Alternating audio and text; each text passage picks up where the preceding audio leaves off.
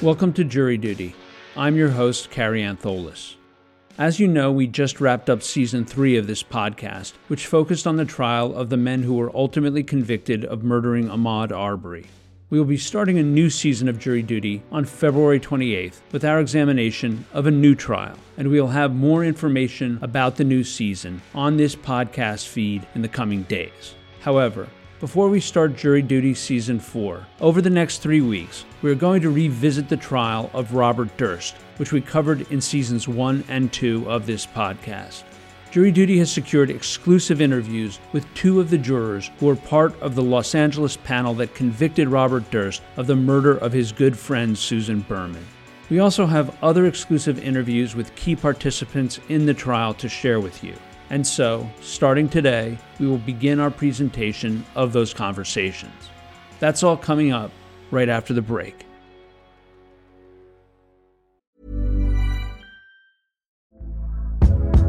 Hey there, it's Michelle Norris. I'm host of a podcast called Your Mama's Kitchen. When I travel, I'm usually looking for a way to find a taste of home when I'm not at home. And one of the things I love to do when I am at home is entertain. And Airbnb allows me to do that. When I was in California recently, I rented a house that had a great kitchen. And when we were sitting around the table, we're all thinking, we're in someone else's house. Someone could be in all of our homes as well.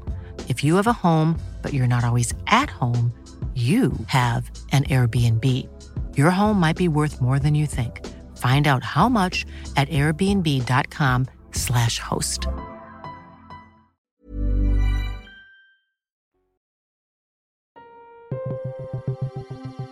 The two jurors with whom we have secured interviews are Carmen Kleteca and John Okanishi.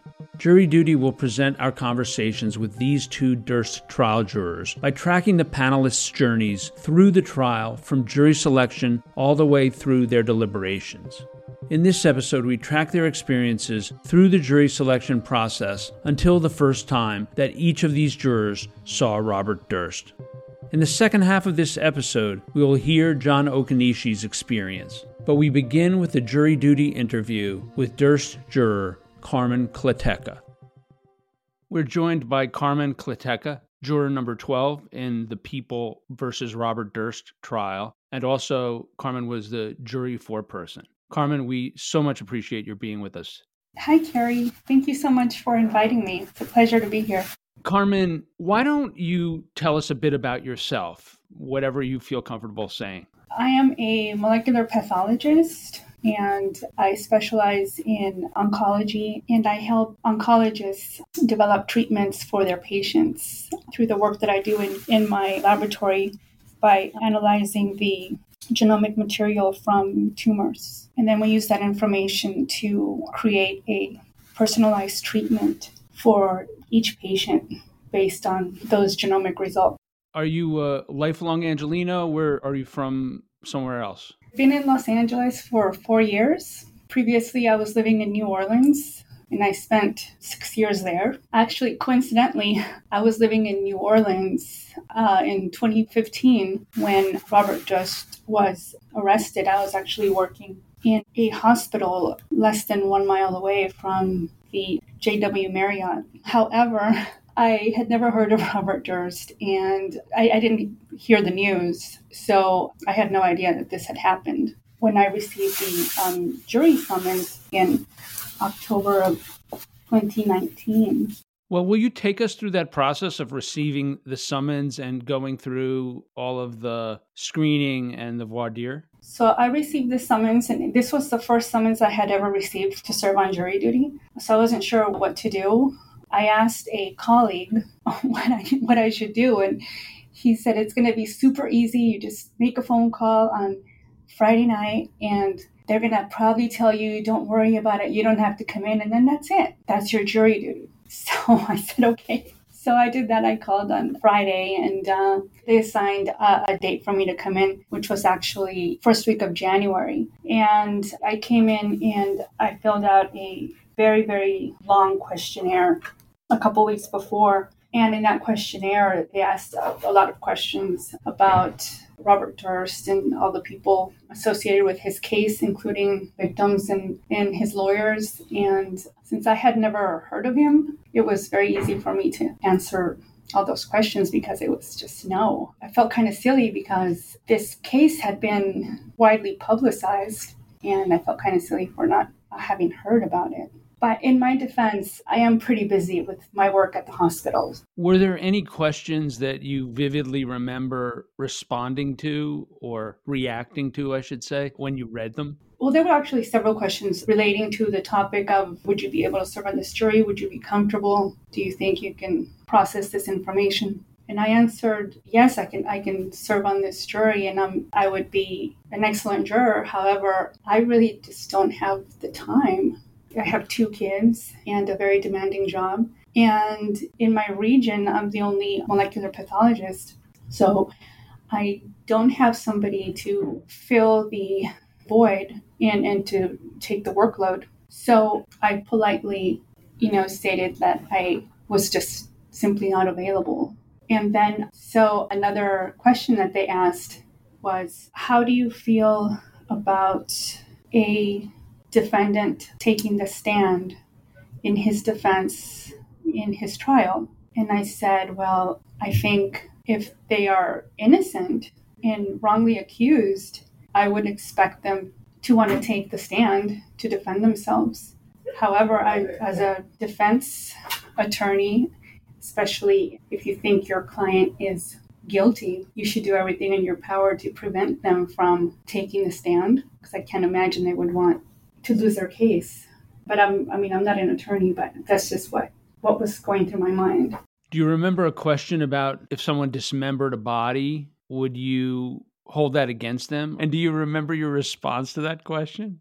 I probably said, you know, if they're capable of dismembering a body, you have to really uh, wonder about what else they're capable of.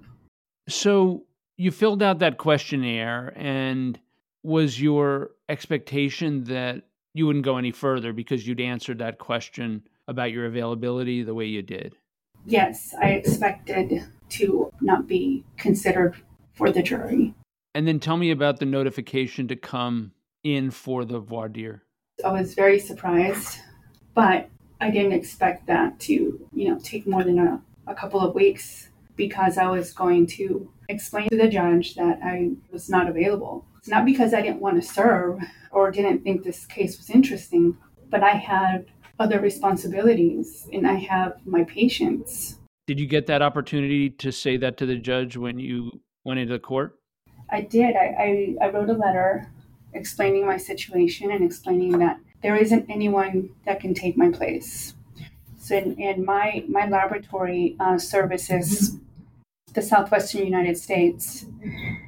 So there's um, there's a lot of people counting on me.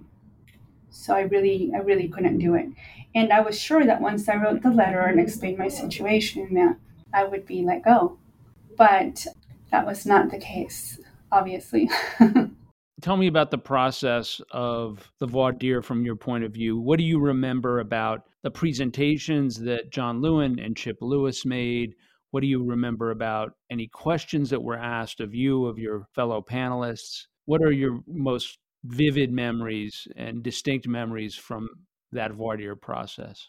Well, at the time, I was about two weeks away from taking my boards I have to recertify every 10 years. So I was studying for that like in the hallway and every minute that I could. And so I was a little bit removed from the group of jurors who were waiting in the hallway and I wasn't able to engage as much as I would have liked. But whenever the session would start, I did make sure to have my full attention and focus on the presentations that the lawyers were giving and the, the questions that they were asking the potential jurors. This went on for about a couple weeks, and I saw most of the group of jurors who had been um, waiting with me in, in the hallway, going in, answering um, a couple of questions, and then um, being dismissed. They were asking specific questions like how they feel about a particular thing or their availability is, what, what sort of jury duty policies their work has. Most of the potential jurors actually were let go because their place of employment did not offer paid leave for jury duty. Did you ever get a response to your letter? I did, yes. I was expecting him to, you know, send me a little message on the side saying, okay, thanks for coming in, see you later. but no, actually, I got a response when I was called into the jury box. And I think it was after the lawyers from both sides had a chance to ask me a couple of questions. He confirmed that he had received my letter. However, he was not going to dismiss me. How did that work for you with respect to the work that you do? I work for a, a government agency. So we do have a unlimited jury duty policy.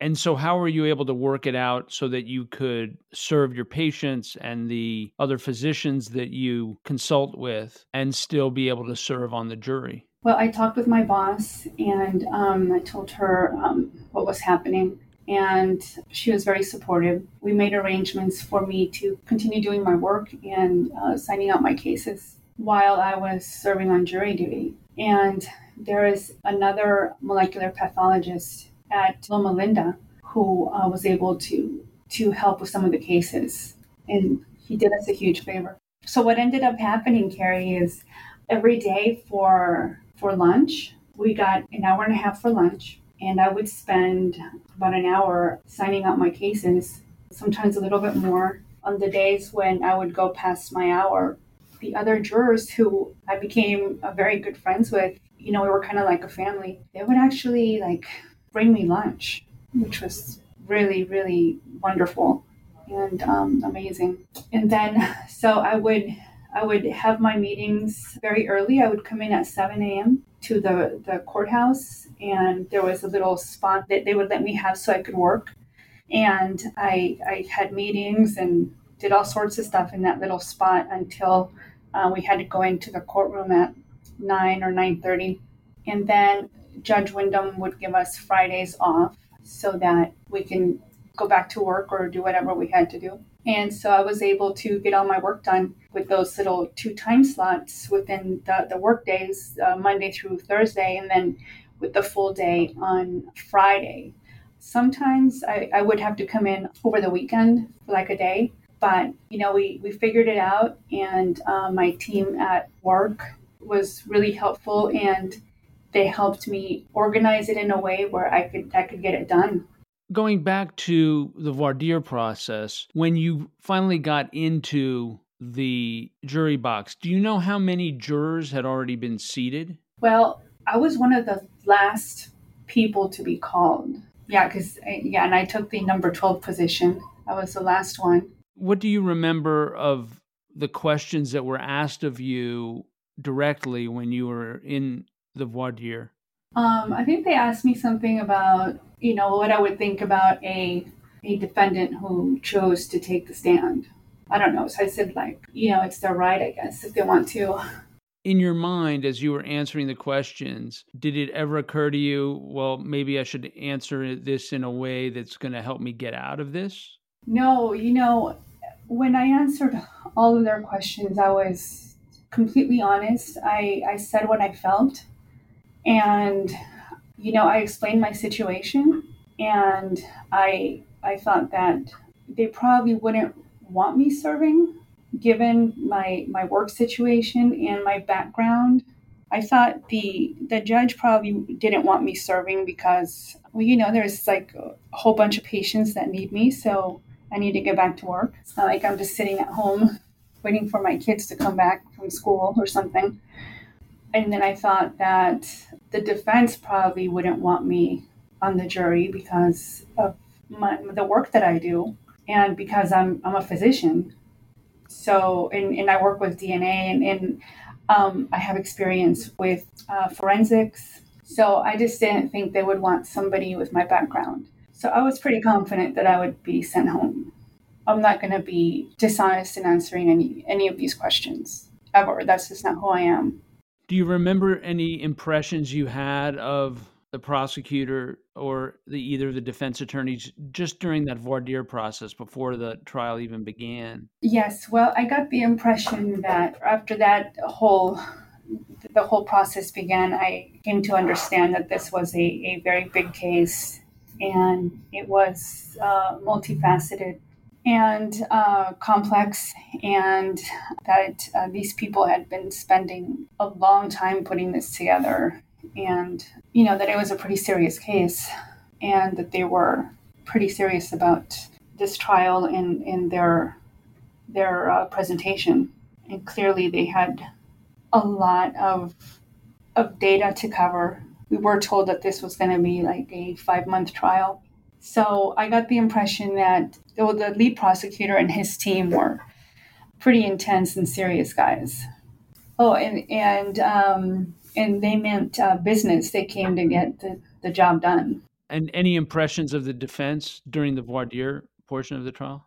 You know, I, I also had a good impression of the defense. I thought that this team had also spent a, a significant amount of time and effort putting a defense together.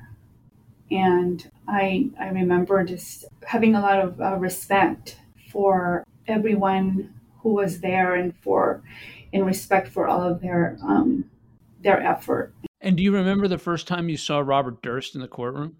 I do, yes. I was like, oh wow, that's Robert Durst.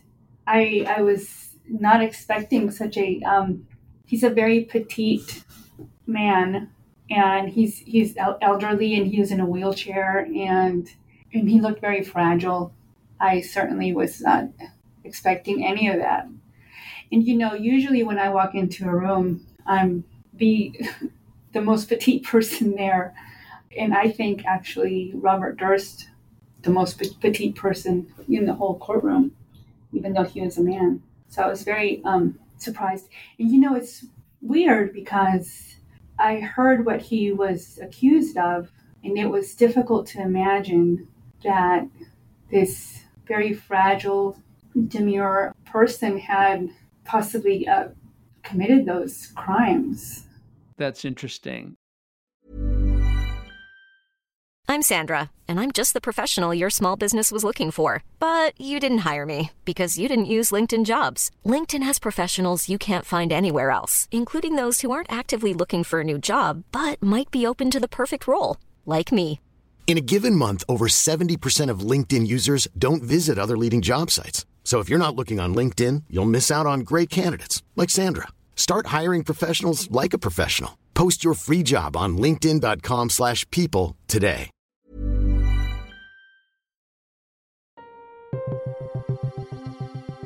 We now present the first part of my interview with John Okonishi, covering his experiences during the jury selection process in the Los Angeles trial of Robert Durst. We're joined now by John Okonishi. John, thank you so much for being with us today. Thank you. Glad to participate. Would you tell me a little bit about yourself? Yes, I'm a uh, native Angelino, born and raised in uh, Los Angeles. I'm retired, so uh, you know I had quite a bit of free time to serve as a juror for the uh, length of time that we served. What was your career before you retired? I was in high technology. I was in computer software uh, sales, enterprise software, which is sold to large corporations. Would you tell us about your experience of getting your jury summons and reporting and the early part of the jury selection process as you experienced it? Yes. So this is actually my um, fourth or fifth jury summons. I'm uh, fairly familiar with the uh, jury duty process. I served on um, four trials before. And uh, I've always enjoyed jury duty. I found it very, very interesting. So, you know, when I got the summons to report to the LAX courthouse, I expected it would be just show up for the one day, you know, wait to be called, probably, you know, having it not really, uh, you know, go anywhere. So, but it was very interesting. All the potential jurors, we all filled up a very large room. And again, this was early in 2020. So COVID was something that, you know, we were just reading about in the news, something that was going on in, in China. So it really hadn't manifested itself as any kind of threat to public safety in the United States. So we were all in the early part of 2020, we were all in the uh, jury selection room. And then when they were going through the process of selection, you know, they wanted to know who had unlimited jury duty time. because this could be a very, very long trial. So, you know, at that point, that kind of pared down, you know, our numbers. It was either people who I think were retired like myself or who uh, were in a capacity that they had unlimited jury duty, you know, federal workers, civil servants. So then they said that there was going to be, I believe it was a 30 page questionnaire that they wanted us to fill out. And then from that standpoint, we would be called back and then, you know, interviewed as part of the uh, voir dire process. And you know that that was very new to me to have to actually fill out, you know, a 30-page questionnaire. Can you tell me about that questionnaire? Well, it had a lot of the um, typical questions that I would get, you know, when I I would go through the initial voir dire, like have you ever been, you know, a victim of a, a crime? Do you have any, you know, relatives who are uh, in law enforcement? You know, the typical questions. But it also alluded to a very high profile crime that had gotten a lot of, you know, attention in the media. I found that very interesting only because, you know, I'm a big true crime, you know, film noir fan. So most time, if something is sensationalist as you know we were getting the expectation. I would have known about it. So i found it very curious that some of the background that they you know mentioned that they talked about in the questionnaire was related to a case that i had you know no idea what this was. So uh, yeah i went ahead and you know answered all the questions completely truthfully. You know i suspect some people you know didn't really want to serve on jury duty at least you know i think the initial expectation that they they set for us that this could be a 5 month trial. So you know i really don't know if i wanted to serve on a 5 month trial and I'm sure a lot of other people didn't, even though they had unlimited jury duty time. So I went. I would have expected a lot of people probably answered in a way that they wouldn't be selected. I was completely truthful. I was completely truthful, uh, and I figured, well, you know, hey, if I get selected, I get selected. If I don't, I don't. I'm just you know doing my part in the uh, process, just uh, being completely transparent. Were there any questions that are particularly memorable on that questionnaire? And also, can you remember the process by which you answered them? In other words, can you remember how you answered a particular question that struck you as memorable? Yes. Again, this is quite some time ago. So I believe one question that was on the questionnaire versus, you know, it was a in-person question during the voir dire process was if a person had admitted to dismembering a body, would we automatically assume that, you know, that person is guilty of a first degree murder, you know, when, when accused? I thought that was very, very interesting. And also, you know, again, I go, you know, I don't have any any memory of anything in the news about, you know, someone dismembering a body. So I thought that was very interesting.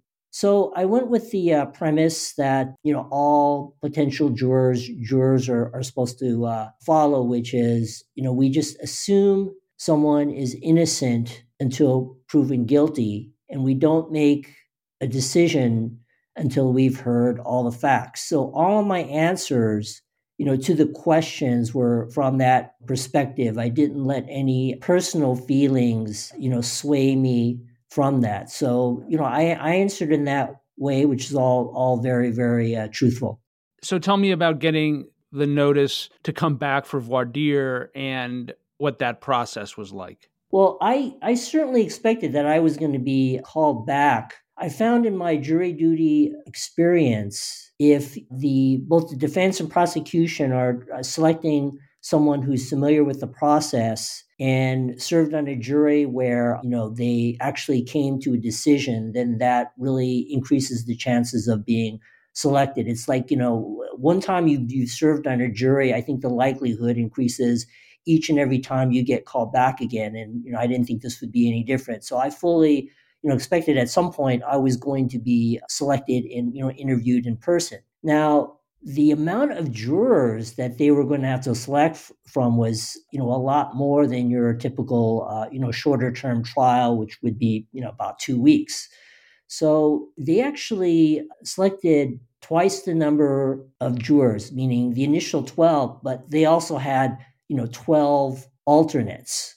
So from the pool that they interviewed from, they said it would actually take, you know, several weeks for the voir dire process to happen. In fact, we wouldn't all be called back together, not, you know, all the prospective jurors, but they would go through us in, you know, separate sessions. From memory, I think the, the whole, you know, process by which we were called back, which was several weeks, maybe even over a month from when we, um, you know, answered the questionnaire, the the voir dire process was you know several weeks in itself. So from the time that we you know showed up on that very first day, you know, to the uh, point where uh, you know the actual jury was selected and the trial began. I mean, that was must have been about a couple months uh, length in time, if you know I'm recalling it correctly. It wasn't you know your typical uh, jury duty where you know you show up on that first day and then you're, you're jumping right into the trial you know a week or so later Tell me about that day that you went to the courthouse for the first day of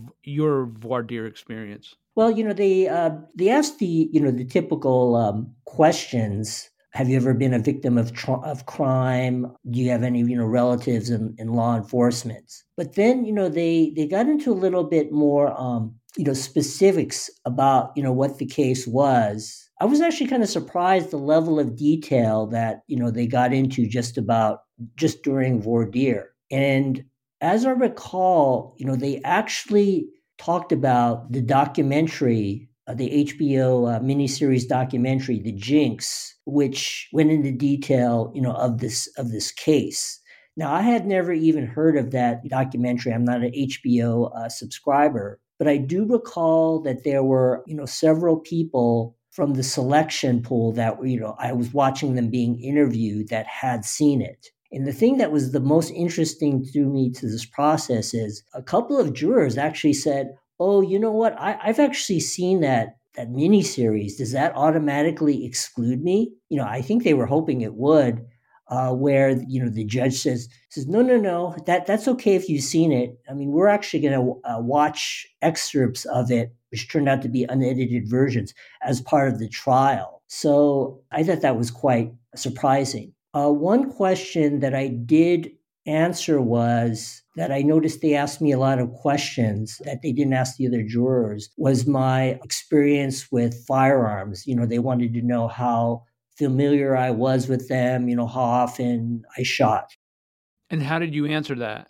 I, you know, I said, uh, have a, a general um, familiarity and I own firearms and uh, you know I would I'm a recreational shooter so I might you know shoot you know every couple of of months. Uh, you know I thought that was interesting but you know obviously you know the case had to do with uh, murders that were committed by firearms. Where were you in the pool? Were you in the the first pool of jurors called? I guess you were juror number 2 so you must have been placed on the pool relatively early in the trial no, actually not. Actually not. I think I was in the second round of people that they uh, interviewed. And initially, when I got selected, I was alternate number four, I believe. And as it turned out, you know, as we resumed the uh, trial in 2021, I was still an alternate, but because after uh, you know COVID, when the COVID happened and we all returned after our over one year um, recess, you know, there several people uh, you know had had to drop out, which bumped me up even higher. And then as we got further into the uh, the trial, another one of the main jurors uh, had to bow out. So that, you know, juror number, who was juror number two, uh, so I got kicked up to be juror number two. I'm going to return to that in your experience of being selected initially as an alternate juror in a little bit. But I want to ask during the voir dire process, what were your impressions of the lawyers that questioned you or that you saw questioning people during that process? During the voir dire, there was nothing specific that really made an impression on me as far as, you know, uh, distinguishing between the um, you know the defense and the prosecution as to you know who they were selecting. I i think you know they wanted the defense obviously wanted to make sure that even though you know the uh, the person on trial had admitted to uh, other crimes such as you know dismembering a body whether or not that would you know prejudice the juror. And i thought that was again i thought that was a very interesting uh, question but uh, you know at that early stage it there was nothing other than that that i thought was especially um, different. When you were placed on the panel as an alternate how did you feel about that? Well i was alternate number um, four. So I thought the likelihood that, you know, I would probably make the main jury was pretty good, you know, considering it was a five month, you know, trial and, or it was expected to be a five month trial. So the likelihood of somebody, uh, you know, four more people dropping out was uh, quite high. During the whole service, and it's interesting that a lot of other um, alternate jurors felt this way.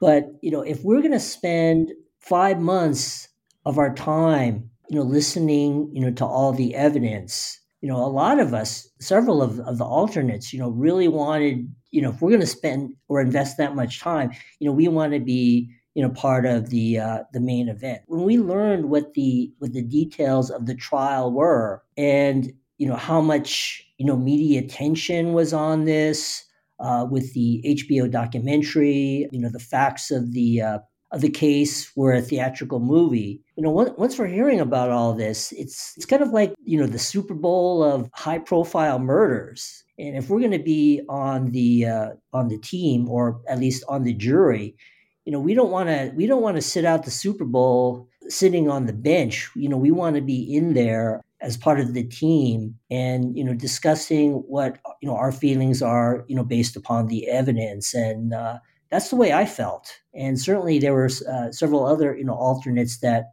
very much, you know, felt the same way. Can you tell us about the moment you found out that you were moving from being an alternate to becoming juror number two? Yes, from the very uh, you know beginning, you know, when uh, we learned the length of what this trial would be, uh, the expectations were set it was going to be five months. It, you know, turned out to be 18 weeks, well, probably more than that if you factor in the uh, the previous year in which we started. But my feeling was, if I'm going to invest this much time, you know, serving on a jury, I actually want to be on the uh, on the final uh, jury panel. I was initially alternate, I believe, number four and when we came back uh, after our uh, break, our recess for COVID, I had bumped up to uh, number two or number one. So I was so very, very close, uh, you know, to being on the jury. You know, unlike some of the alternates, which were you know so far down. I mean, there were there was initially twelve alternates that we started with. I mean, some of the the alternates knew that you know it was very unlikely that they were going to be on the jury, but I was actually you know, so very, very close. So there was a lot of anticipation as to whether I was going to make the final cut. And I believe it was 14 of the 18 weeks in, something like that, that uh, one of the uh, main jurors uh, had to uh, excuse himself for an upcoming um, uh, wedding. You know, he's getting married. I, that I took his place as juror number two. How did you find out? You know, the one juror that um, whose place I took, you know, wasn't there that day, wasn't in the jury room, and they called us all in, and you know, we knew that he was had plans to get married, and the uh, the judge had told them that you know he expected the the trial to be over before uh, before his wedding, but you know this thing was was stretching out, so uh, you know we knew that if it got to a certain point, uh, they were going to cut that juror loose. So when we uh, gathered in the room and he wasn't there, but they that they called us in anyways, you know, then I knew for sure that I was going to be bumped up. And then the bailiff just just said, "Hey, uh, go, you know, go sit in that chair number two. So that's what I did. I I didn't I don't recall the judge actually formally acknowledging that. Were you the last juror to get bumped up from alternate to main jury? Yes, I was the last juror. Do you remember the first time you saw Robert Durst? I do remember the first time I saw Robert Durst. Can you tell me about your initial impressions?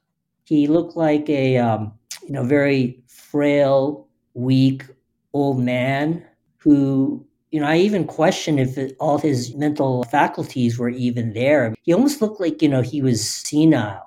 As we got further into the trial, and we got a sense of how long this would, you know, go on. You know, some of us, you know, thought, gosh, is he even going to survive to see, you know, the end of the trial? That's how bad he looked. That concludes this special episode of Jury Duty. Join us in our next episode as we hear from Carmen and John about their experiences during the early days of the trial of Robert Durst, including the initial opening statements. Hey, it's Paige DeSorbo from Giggly Squad. High quality fashion without the price tag? Say hello to Quince. I'm snagging high end essentials like cozy cashmere sweaters, sleek leather jackets, fine jewelry, and so much more. With Quince being 50 to 80% less than similar brands. And they partner with factories that prioritize safe, ethical, and responsible manufacturing. I love that. Luxury quality within reach. Go to quince.com slash style to get free shipping and 365 day returns on your next order. Quince.com slash style.